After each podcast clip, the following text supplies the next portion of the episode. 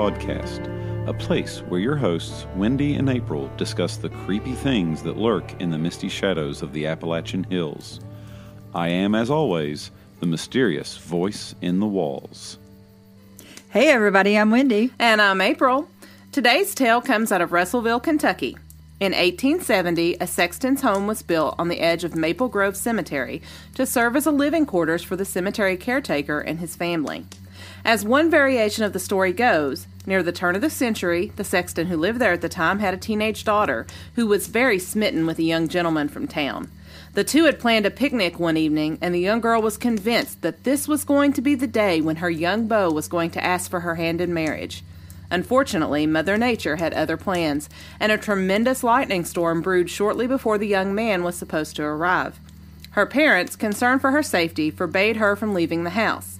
Knowing this meant that her picnic and possible engagement would be canceled, the young girl sassed her mother and ran upstairs to the cupola. There she stared out the window at the angry skies and cursed God for ruining her afternoon. Immediately, a bolt of lightning struck her through the window, and her lifeless body slumped against the window pane, at which point her image was etched into the glass forever. The story of the tragedy and the ghostly image spread, as things do in small towns, and soon people from all around were coming by the house, hoping to see the ghastly image of the dead girl in the window. At some point, the caretaker became tired of people making a spectacle of his grief and his home, and thus he painted over the window pane, obscuring the image to deter morbid tourists. In other variations of the tale, the young girl was getting ready for a fancy party and was bathing or brushing her hair when she was struck by lightning. Some stories say that just the girl's face was etched into the window, while others say that it was her full body to the window sill. Some tales have her nude or wrapped in a towel, while others say her hand is raised as she brushes her hair, or that she has a fist raised to the sky as she curses God. There are also conflicting accounts of whether the image could be seen at all times, or only in bright light, or only during a lightning storm. Some stories say that the caretaker attempted to clean the window to no avail, and so the glass was replaced. But no matter how many times this renovation was completed, the image would show up again. Others say that the window was boarded up altogether. Almost all the stories portray the young girl as being angry and cursing her mother, or God, or both. The sexton's house is still standing today. The windows in the cupola are painted white. The current caretaker's curiosity got the best of him, and at one point he got some paint thinner and attempted to scrape off the paint to reveal the ghostly image beneath. However, this proved to be too big of a job, and he gave up. Does the ghostly image of the heartbroken and angry young girl still reside in the glass underneath the paint? We may never know.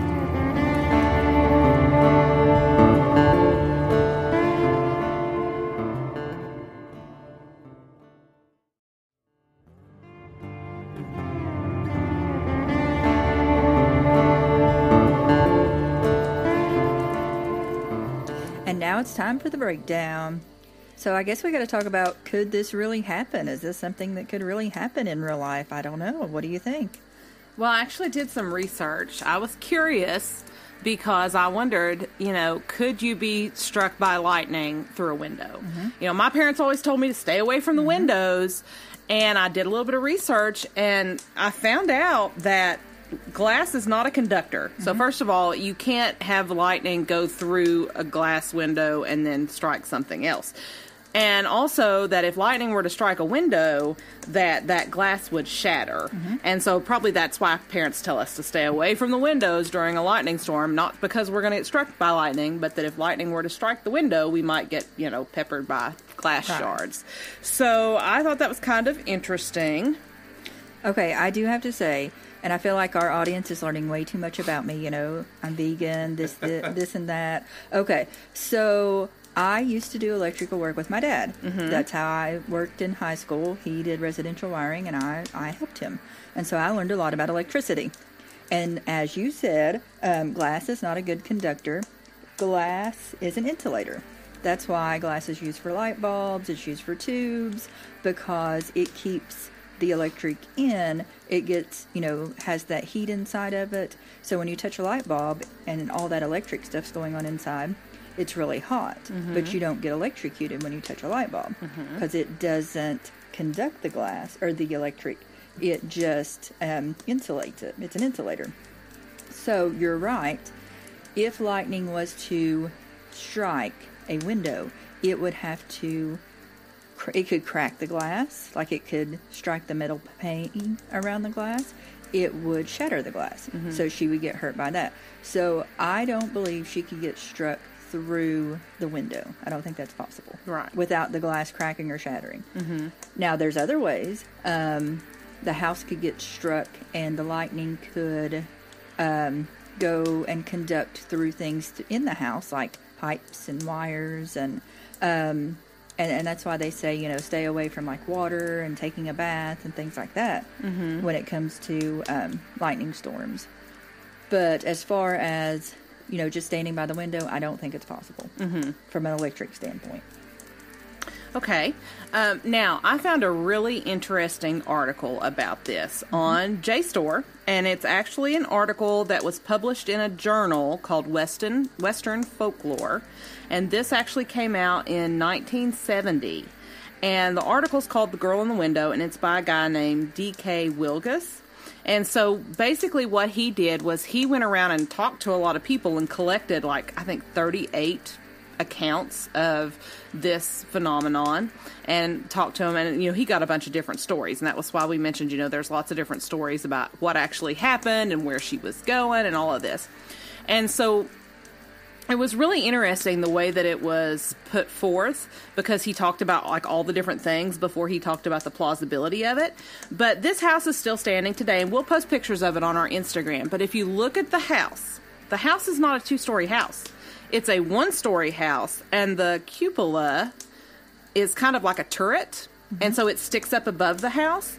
And so the guy that wrote this article actually did research on it. Turns out there's no floor in that cupola. It is an open, it's like a six foot by six foot open area. And even though there's windows, there's not actually a room up there. So there's no oh. floor. There's no way that a girl could have been bathing or brushing her hair or standing in front of that window because it's just a big open area with a ladder that goes up to the roof. Okay. So I think that's really interesting because if if it's all and it, if it's always been that way, there's no way this girl could have been standing up there. And when you said it had a cupola, I thought lightning might have struck it because you know that's the highest point. Lightning's going to strike the highest point on the Right. river. Mm-hmm. So I'm thinking maybe it struck it, maybe it traveled down. If there's metal around the um, windows, or if there's some sort of metal pipes, maybe it came down and, and got her in that way. But if there's no room, mm-hmm. then that's not possible. Right. But you know what else I found out? So the Sexton's house was built in 1870. The cupola was not built at the same time. Okay. The cupola was added later in like 1881. Now, if you look at the pictures of the house, which again I'll post on our Instagram, the cupola is made out of these bricks. Well, there's an interesting story to go along with those bricks. Mm-hmm. So, supposedly, um, there was a girl in Hildebrand, which is a nearby town, that actually was struck by lightning and died. And after this happened, her father's house got torn down. And the bricks from her father's house are said to be the bricks that were used in building the cupola on the sexton's okay, house. Okay, that's interesting. So, is it one of these? The girl's spirit attached herself to the bricks, and then when it was built, she showed up in the window. Could that be something that happened? Okay. I thought that was a really interesting, like, that's, a- that's an interesting side tidbit, note. Yes, that is interesting. And I would like to know more about the girl, how she died. You know, where was she at? What was she doing when she got struck by lightning? Mm-hmm. right. Because if she wasn't like at her house or close to her house when she died, why would her spirit attach itself to those bricks? Mm-hmm. Right. So that that's definitely something to think about. Very interesting. But can we talk about this teenage girl who suddenly can't go to a picnic and oh my god, it's the end of the world? I mean, to me, that's the most believable part in the whole entire story. As the mother of a current teenager, and as the mother of two teenage daughters, yes, I believe that wholeheartedly. oh yes, because you know my child if i tell him he doesn't get to drive the car like he's he's currently got his permit. And if i say no i need a break from your driving. I'm going to drive to the store he has a complete and total meltdown you think it's the end of the world Yeah. so yeah i could totally see that yeah, I can totally see. You know, oh my gosh, it's raining. My life is ruined. Every hill is worth dying on. Because, yeah. Yeah, it just takes the smallest thing for your life to be ruined as a teenager. Yes. I totally can see that. So that that's definitely the most plausible part of this story for me. Well, the variation of like, uh, correct me if I'm wrong here, that she wasn't able to meet up with her, or no, he died, right? The No, the the parents just said, "Oh, it's too stormy for you to go out, so you Oh, can't go out and hang out and with your so boyfriend." yeah, because I tonight." I thought well. A lot of us have shaken our hand, our fist at the sky over something less, so I don't know if we can get too judgmental there. That's- yeah, oh yeah, and I think if all of us who cursed the sky or cursed life got struck by lightning, there wouldn't be very many of us left. I don't think. yeah. Which I think kind of leads me into my next thought. You know, we are again talking. You know, this is the western end of Kentucky, but we're still, you know, in the Bible Belt, and so to me, this comes across as a cautionary tale. Oh, yeah. You know, look what happens. This is why we don't curse God. You know, everything is God's will, and we don't curse God because this is what might happen to you if you do. So Yes. to me, it seemed like one of those. Okay, we're going to come up with a story that explains something that teaches a lesson. yeah, that that sounds like a Grimm's fairy tale type sort of situation. Yeah. Yeah, looking at these consequences. This is why we don't, you know, we can have a picnic tomorrow. Just because you can have a picnic today doesn't mean it's the end of the world. Well, I found something interested, unrelated, but interested. Okay, kind of related. Mm-hmm. So, 2011, this is in BBC Science Focus magazine. 2011, there was a 10 year old girl who was struck by lightning. Mm-hmm. It's noted, it's in this magazine. Um, she's sitting at a window. She um, was struck because lightning struck the highest point of her house, or mm-hmm. to my fellow nerds, the apex of the house. Mm-hmm. So it struck, it was able to go down the pipes and the metal around the windows. And her, it cracked the windows. And it was able to get to her. It jumped to her shoulder. Oh. And if you've ever been struck, or if you've ever been had electric in your body, like you've been electrocuted, um, unfortunately, I've you know been shocked many times working with my dad, more times than I'd like to recollect. But when you get shocked, the electric goes through your body and it exits your body. Right. So when you get shocked, if you look usually at the bottoms of your feet, you'll see a red area where the bo- the electric has exited your body, mm-hmm. and that's what happened to her. The electric went through. She had a red area on the bottom of her feet where the electric went through, mm-hmm. and she had a scar on her shoulder, but she survived. Yeah. And so you know that was her story. Electrocuted, um, she survived it. Mm-hmm. So similar story, but hers was a story of survival. Everything was okay. Right. And you know, as many times as I've been shocked, you know, and still this is residential. We're not talking the highest amount of electric, Right. But you know, that's what would happen. I would it would go through my body, come out. I'd have a mark on my foot, and you, you go on with life. Mm-hmm. So I, that's what I'm wondering. Is this something she would have survived if this really did happen? I don't know. I, would point. would there have been the metal in the house with the house? Didn't you say it was built 1870s? Yes. So uh, very unlikely. The cupola, I think, you, is that Mm-hmm. the right phrase? Uh, there definitely wouldn't be any water pipes up there, and there's certainly not going to be electrical lines. So I just I think the weak part for the story is like, if lightning did hit, where is it going to? The only thing saving the story is there might have been lead in the glass Yeah, because we are talking about way back when. Yes. because they didn't stop with the uh, There could have been impurities, yeah, in, Yeah. in the glass. Yeah. Because glass at this time would have been made with uh, with some lead.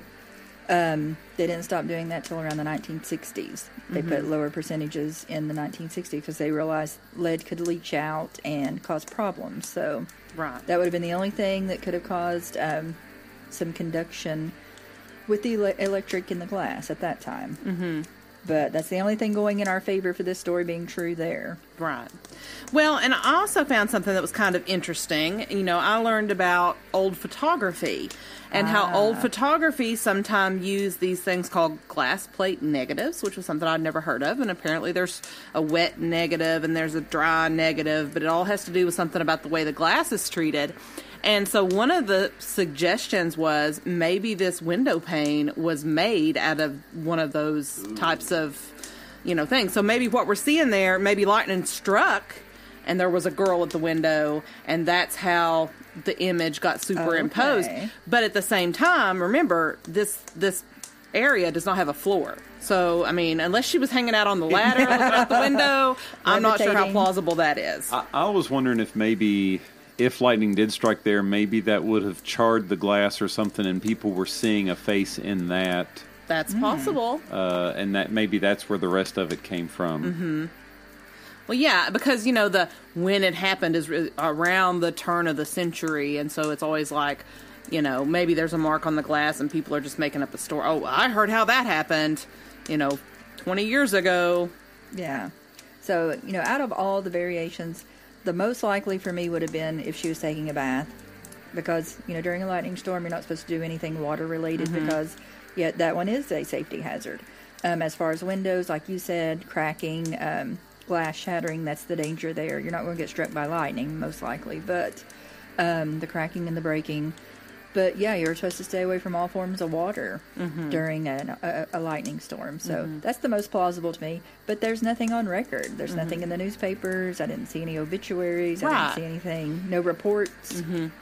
And I, as I was looking at the pictures, it was really interesting because some some pictures of the house show both of the windows. Because I guess there's three, but from the direction that the picture was being shown, you can see like two of them. And so a lot of the pictures I saw saw show both of those windows painted white. Mm-hmm. Other pictures I saw, one of the windows is clear and it's got like a cardboard cutout of a girl in it. And I guess maybe they're capitalizing on this Right. story, Yeah. which was kind of interesting. Oh yeah. But yeah, I I don't know about this one. I don't know how. I don't know, especially now that you said there was not a room up there. Yeah. But I'm with you. I think it's a cautionary tale. Um, stay away from, you know, dangerous things during a storm, and don't question God or be angry at God because you might get smited by lightning. Mm-hmm. I think that's a those are good cautionary tales. I agree. Totally agree.